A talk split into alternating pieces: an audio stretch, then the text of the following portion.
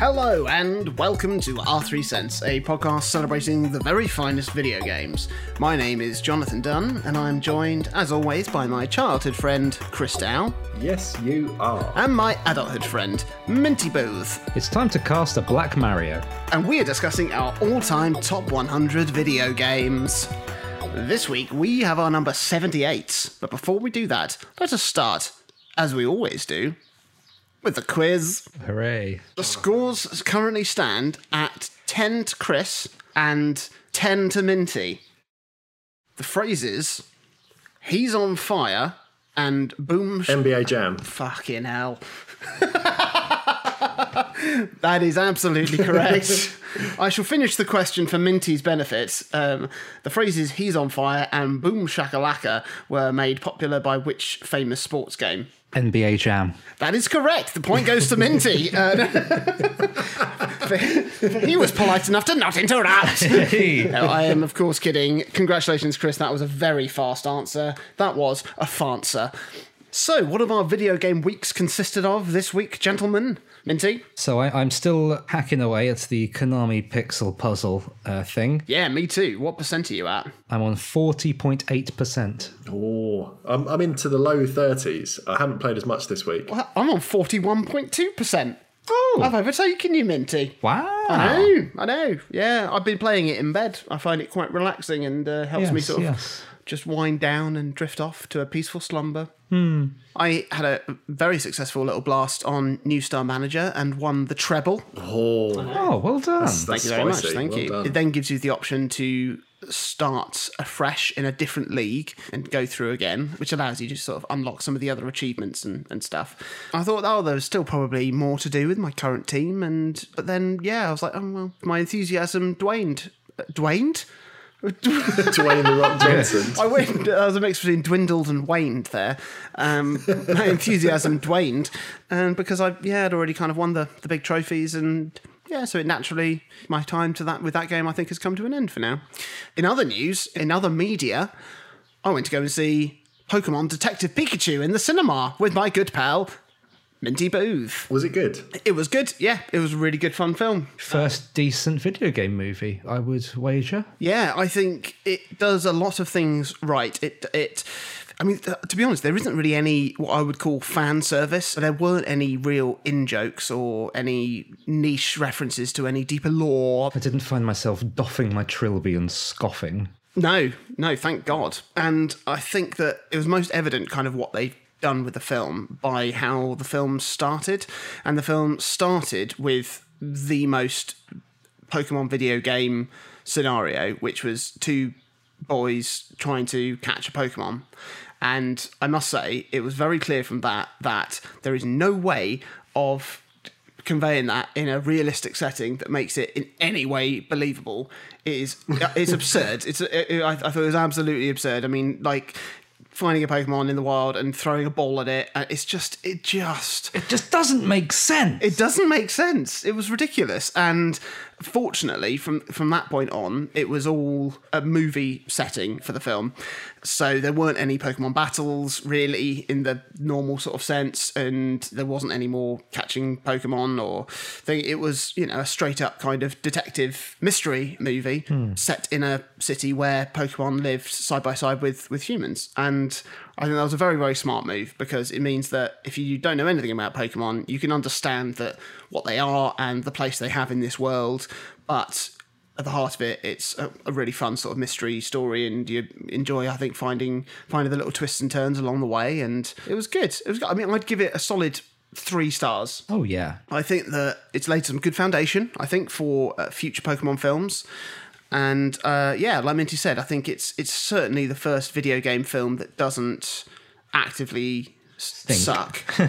yeah, and yeah, it was good. I, th- I was saying to Minty, like the one thing that sort of became apparent to me was they obviously had the budget to render about sixty different Pokemon, which is still a huge Yeah. amount and enough to make this world feel alive. But after a while, it was like, okay, yeah, I know clearly that Pokemon's there in the background again, and it's like, oh, this trainer happens to have the same Pokemon that you know six other people do, and because they'd shown all of the Pokemon in the film in the trailers, there were no surprises, and that was a shame. That was a shame. I was hoping that they would have held something back to uh, yeah for the final film. Well, there was one, wasn't there? One very, very big surprise. Oh yes, there was. Yeah, and that was great. That was very very cool. But yeah, I think it would have been nice if they'd really uh, yeah held a bit more back. Um, I'm glad they didn't use it to introduce uh, some Galar region Pokemon.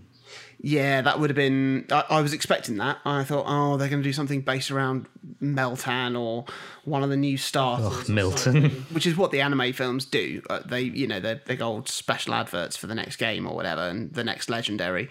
And uh, yeah, like I said, this film was pretty much entirely free of fan service, I think, and but and I don't think that's a bad thing. So uh, yeah, it'd be interesting to see what what happens next with it, and maybe it's the start of a shared Smash Brothers cinematic universe with Sonic the Hedgehog, and obviously Bob Hoskins has passed on, but John Leguizamo, I'm sure, will reprise his role as Luigi for uh, for that. And Dennis Hopper as Bowser. He's dead. Dennis Hopper?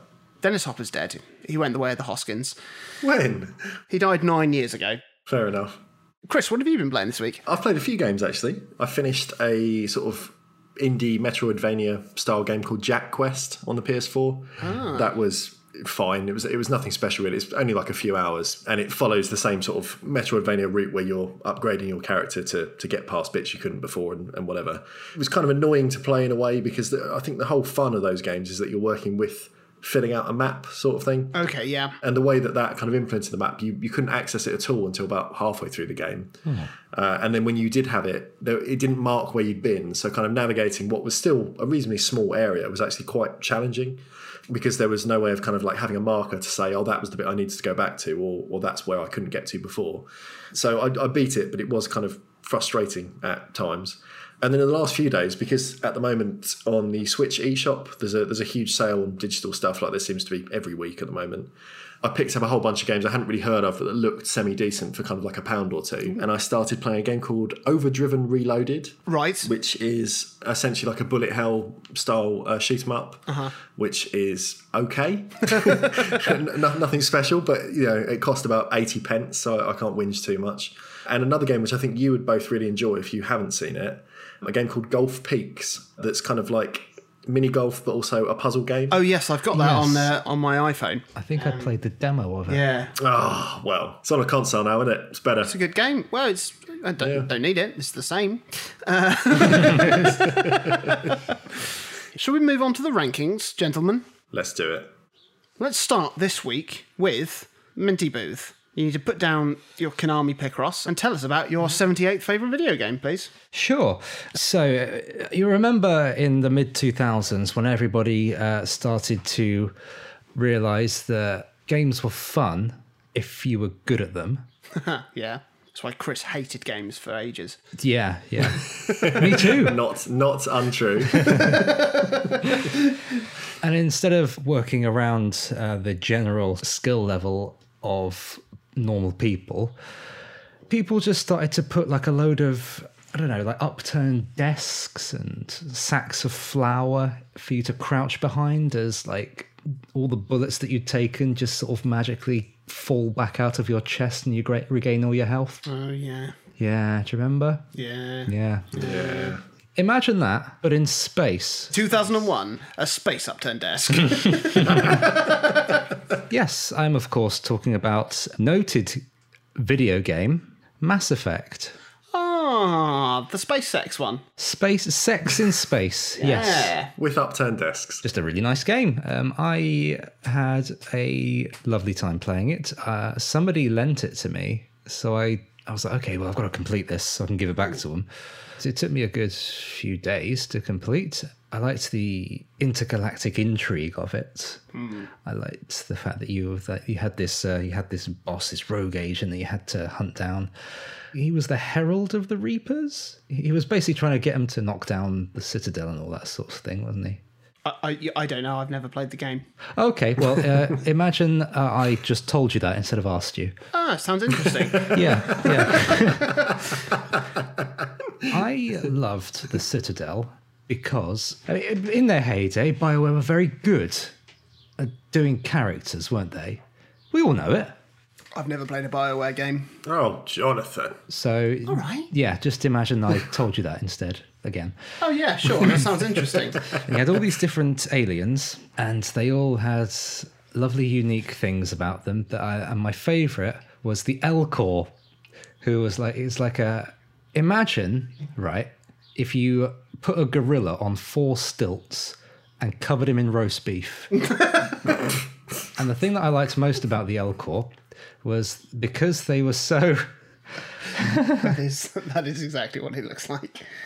because they were so big and their voices were so monotone, they would always qualify whatever they were saying with an emotion at the beginning, like, in a friendly manner, welcome to my shop. with subtle intrigue, is that so? I got Mass Effect when I was at university because I, I had my Xbox 360 down with me when I was I was away. And in our town, there was nowhere to buy video games. Like I, I was in a tiny little town in the middle of nowhere, so to actually go and buy a game was like a big deal. Um, and I remember going into uh, Exeter, which was like 40 minutes on the train from where I was, to find a game to play.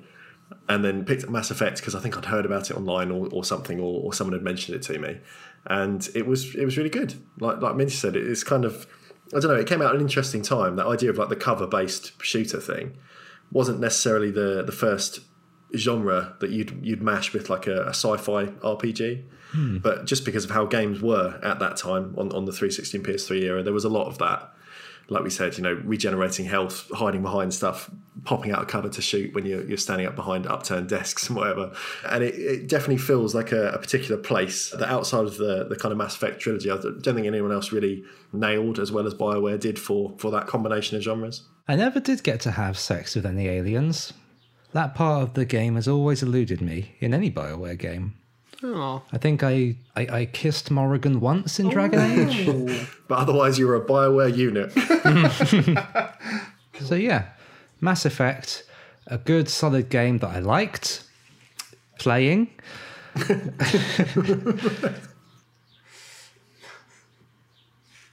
That's it. okay.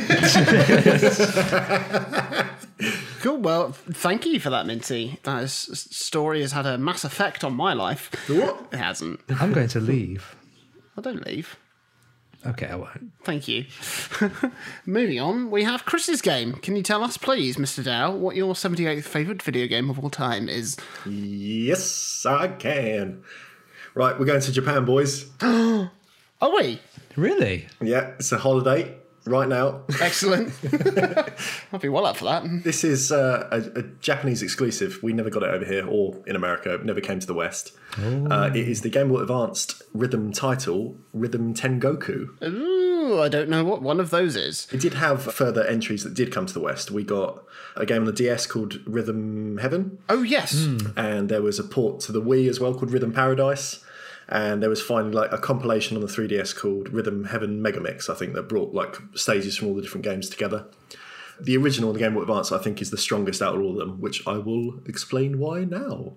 Basically, it's all of the, the whole series. They're, they're rhythm based mini games, and it comes from basically the whole team behind WarioWare. Ah, So the art direction is really, really similar. Yeah. Uh, which means it's kind of really disparate, like lots of styles mashed together, both in kind of like audio as well as visuals. Yeah. And it just feels like a real kind of punk game.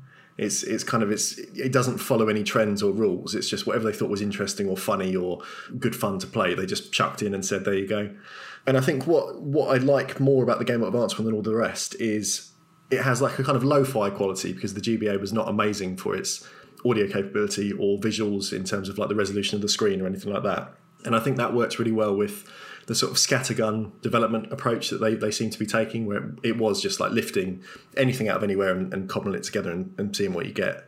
So the basic premise is each stage you're, you're either using the D-pad or one button just to tap along with the, the rhythm of the song to you know achieve whatever your goal is for that stage. So you've got levels where you're like a kung fu master punching incoming rocks and detritus and stuff out of the way. You've got a stage where there's kind of anthropomorphic onions with faces that you're plucking their beard hairs in time with the music. Oh yes. As you would expect. There's a level where you are kind of commanding a toy soldier to march along to a drill sergeant's instruction in Japanese, but you, you get the hang of it. There's one where you're helping a trio of mice hide behind little stacks of dishes uh, to avoid getting swiped by a big cat. Oh. It's, it's all just really fun. Like nothing connects them together other than the fact that they are about rhythm. And like I mentioned, it's, it's got a great, really varied soundtrack that pulls from all different genres, all different places. And each one kind of has that real character because of that.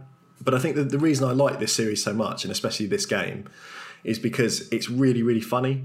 I, I think out of every, everything I've played, like certain games might have good writing that make you kind of like smirk or giggle along, or have kind of like a some sort of slapstick humor or something that makes you laugh or or whatnot. But I think Rhythm Tengoku is, is one of the funniest games because even though there's a language barrier, so if there's any kind of like written jokes, you're not really going to get them unless you can understand Japanese.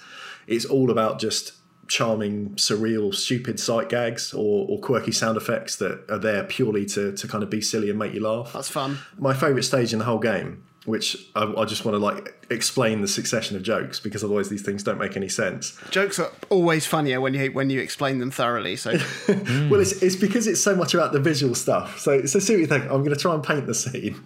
so, so the basic the premise is you're just a, like a baseball batsman standing in a room, and then as the game starts, like a succession of baseballs are just chucked towards you that you then hit and knock towards the camera. Essentially, so they kind of go past where the, the camera is sat, and you start off for the first like 10, 15 seconds just tapping along, like hitting the A button as they they fall in.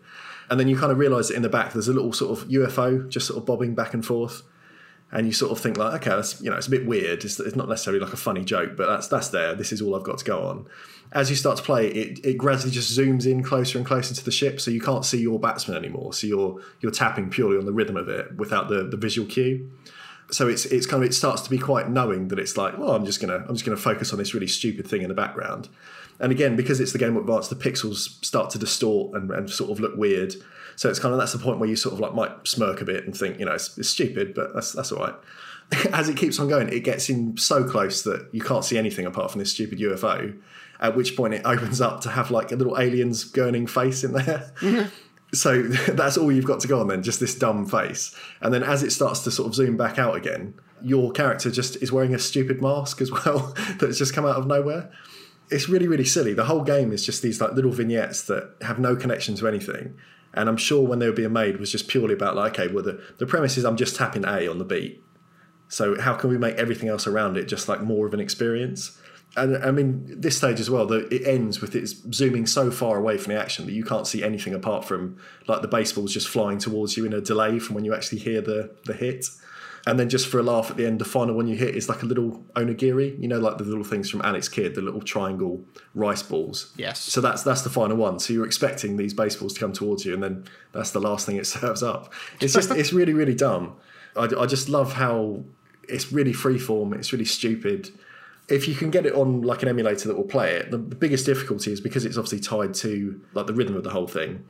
You have to work out kind of if there's any kind of lag that's added from your setup if you're emulating it. Sure. So it's kind of the, the only real way to do it properly is still if you have a Game Boy Advance. But outside of that, give it a go, or at least watch like playthroughs of certain levels on YouTube, or, or get one of the, the more recent versions uh, because they're all worthwhile. They're just not quite as funny. That sounds absolutely delightful. There we are, another game to look out for in uh, in in in J- Japan, I guess. Um, so moving on, finally we have my game. Okay, so how many games are there that have multiplayer in them that you only really play the multiplayer mode? Because thinking of things like Smash Brothers and Mario Kart, whilst obviously they're designed as multiplayer games, I've played significantly more of them single player than I have in multiplayer, and you know that's where my my enjoyment of the game has come from. Can you think of any games that you really just have to play at multiplayer? Well, for me, a game that I played the multiplayer of more than the single player, GoldenEye, because I was not good at the single player, but I was better than my mum. The game I'm talking about actually was introduced to me by Chris Dow Oh, really? Yes, indeed. I'd say I think it's the most fun multiplayer experience I've had, and I have since gone on to get it for myself and play it with Sammy to much enjoyment. It is, of course, the classic multiplayer cookery game, Overcooked. Overcooked. Oh, fantastic! Yeah, I uh, yeah, I remember having just a, so much fun playing it with you, Chris, and Yeah. it was it was one of those things where it was it was so simple and but so perfectly done. The mix of chaos and to frustration uh, was was was a very fine line. it's uh, it's of course made by Team Seventeen. It's a whole lot of fun. For those of you who don't know what the game is, essentially the scenario is you're in a kitchen and you control a chef. Orders come in, and the ingredients to fulfill those orders are around the kitchen. You need to make these orders as quickly as possible and get them out. Uh, there are many things that stand in your way including other players mainly. including other players knocking you into lava for the uh, volcano-based kitchens. So yeah, so a, a typical example it would be an order for a burger comes in. So you have to go to the ingredient box and get some mince. You have to get it over to the chopping board to mince it into a patty. Then you have to get it in the frying pan. Make sure you don't burn it. Then you got to get a bun, get a tomato, get the tomato on the chopping board, slice the tomato, put it all together, get it out and then the plate will come back and you need to wash the plate up so you've got clean plates to put it back out again. And it is absolute chaos but it's it's incredibly well designed chaos so that you can stay on top of it. If you're really really uh, cohesive as a team you can also pull something out of the bag back from the brink even if you have just totally descended into madness. I think it's, it's a very simple game because there's just essentially like two buttons which is like run and action. So either you use the action to pick up an ingredient or to you know pick up a pan or to throw a fish across a freeway um, to your partner on the other side who has the deep fat fryer in a moving van or whatever it is. Yeah, it's an awful lot of fun. It's an awful lot of fun. I have tried playing it single player. It is not an awful lot of fun. Oh, It is not at all. It is an awful lot of awful. Uh, it's it's just yeah, it's too it's too much. It's too much to try and do. It's it's obviously it's a game designed to play with other people, and I've played it with three people, and that was just brilliant. I've never played it with four, which I think is the maximum. Yeah. But uh, yeah, like I said, me and Sammy have played quite a lot of it on two player mode, and we've had a fantastic time. We've had a fantastic time. Sammy always loses a bit of confidence because she, she likes to throw fish on the floor, and that spreads into her behaviour in the game. And, but uh, but yeah, I reassure her. Say it's okay. Let's just keep our cool. We, let's do it again. We can do it, and and we always do. And it's the sense of accomplishment that you get, uh, and the sense of you know satisfaction you get from good old fashioned teamwork is always wonderful. The, the the one thing I do particularly like about the game is the fact that there is a very very tenuous story linking it all together which there doesn't need to be. There does not need to be. It was like in i remember in super monkey ball when super monkey ball 2 came out they were like yeah it's got story mode. And it's like i don't need to know that some evil king has put out all these stages for you to it doesn't matter like this this game it does not matter that there is a big old onion telling you to go and I assume just cook food to save the world or something. Although he does have a cute little, I assume like a shallot dog, hmm. and it's ridiculous. It doesn't need to be there, but I'm so glad that it is because it's so silly. Perhaps I think the three of us should play it and see how we get on. yes. Definitely. A lot of fun. I mean, what what I really liked when we played, especially when when we first gave it a go when you were down, Jonathan, is it's it's one of those games where the first time you play a stage often is like absolute carnage. Yeah, totally. Because you're you're just figuring out like why is the cupboards moving? why, Yeah. Why, ca- why can't I get to the sink anymore? All sort of stuff like that. There's a ghost making pizza as well, and, and, and the first kind of time you, you try and beat a level or, or get a certain ranking or rating or whatever, it's it's always terrible. Yeah. But it's one that you you do genuinely improve as as you play more because you you do work on this sense of sort of camaraderie and, and teamwork. Yeah. And it goes from like people just like shouting abuse at each other the first couple of times for you, to, uh, you know, for the fifteenth time you've knocked someone into a pool or whatever. Out the other side, when suddenly you're you're smashing the score by by you know so many orders more than you needed, because you've you've decided okay, well you're on that, you're doing that job, you're moving there.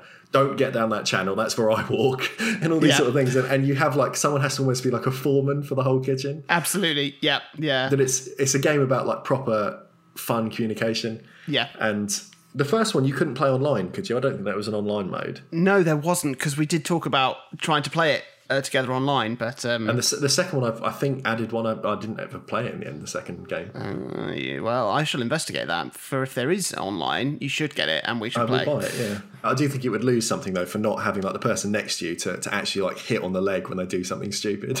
Absolutely, yeah. We've spoken before about how none of us are particularly big fans of online sort of multiplayer because Yeah. you lack that personal connection. But one of the things I, I, I like that you said is, um, yeah, once you get a strategy down, try that strategy on the next level, and the game the game knows like you know the game knows that that's like that's then going to be the worst way to attempt to do it, and you're like, oh no, but I was I was the tomato man, and now I can't even reach the tomatoes because there's a dragon guarding them or something. But the chef in the castle has an enchanted sword, and he can get it, or whatever, however it worked. That was not a scenario from the game. So there we have it. Another trio of games, another week. We had, first of all, Mass Effect. then we had, Rhythm Tengoku. and finally, we had Overcooked. If you've enjoyed this episode, or if you've enjoyed any of the episodes, please do leave us a review. Like it, share it, subscribe to it. Tell your friends, tell a neighbour. I told my neighbour. He's going to listen to it. Well done. Community outreach. You can find us on Facebook. If you search for Our Three Cents, you can find us and join the conversation. We're always chatting about what we're playing in there and other various fun things, probably. Or you can reach out to us uh, individually. On Twitter, you can find me at Jonathan Dunn. Oh yeah, that's me, isn't it? Every single time. you can find me at Chaz underscore Hodges. It is possible to reach out to me at Minty Booth, but best not, hey? And please do join us next week for our 77s. Two flamingos. No.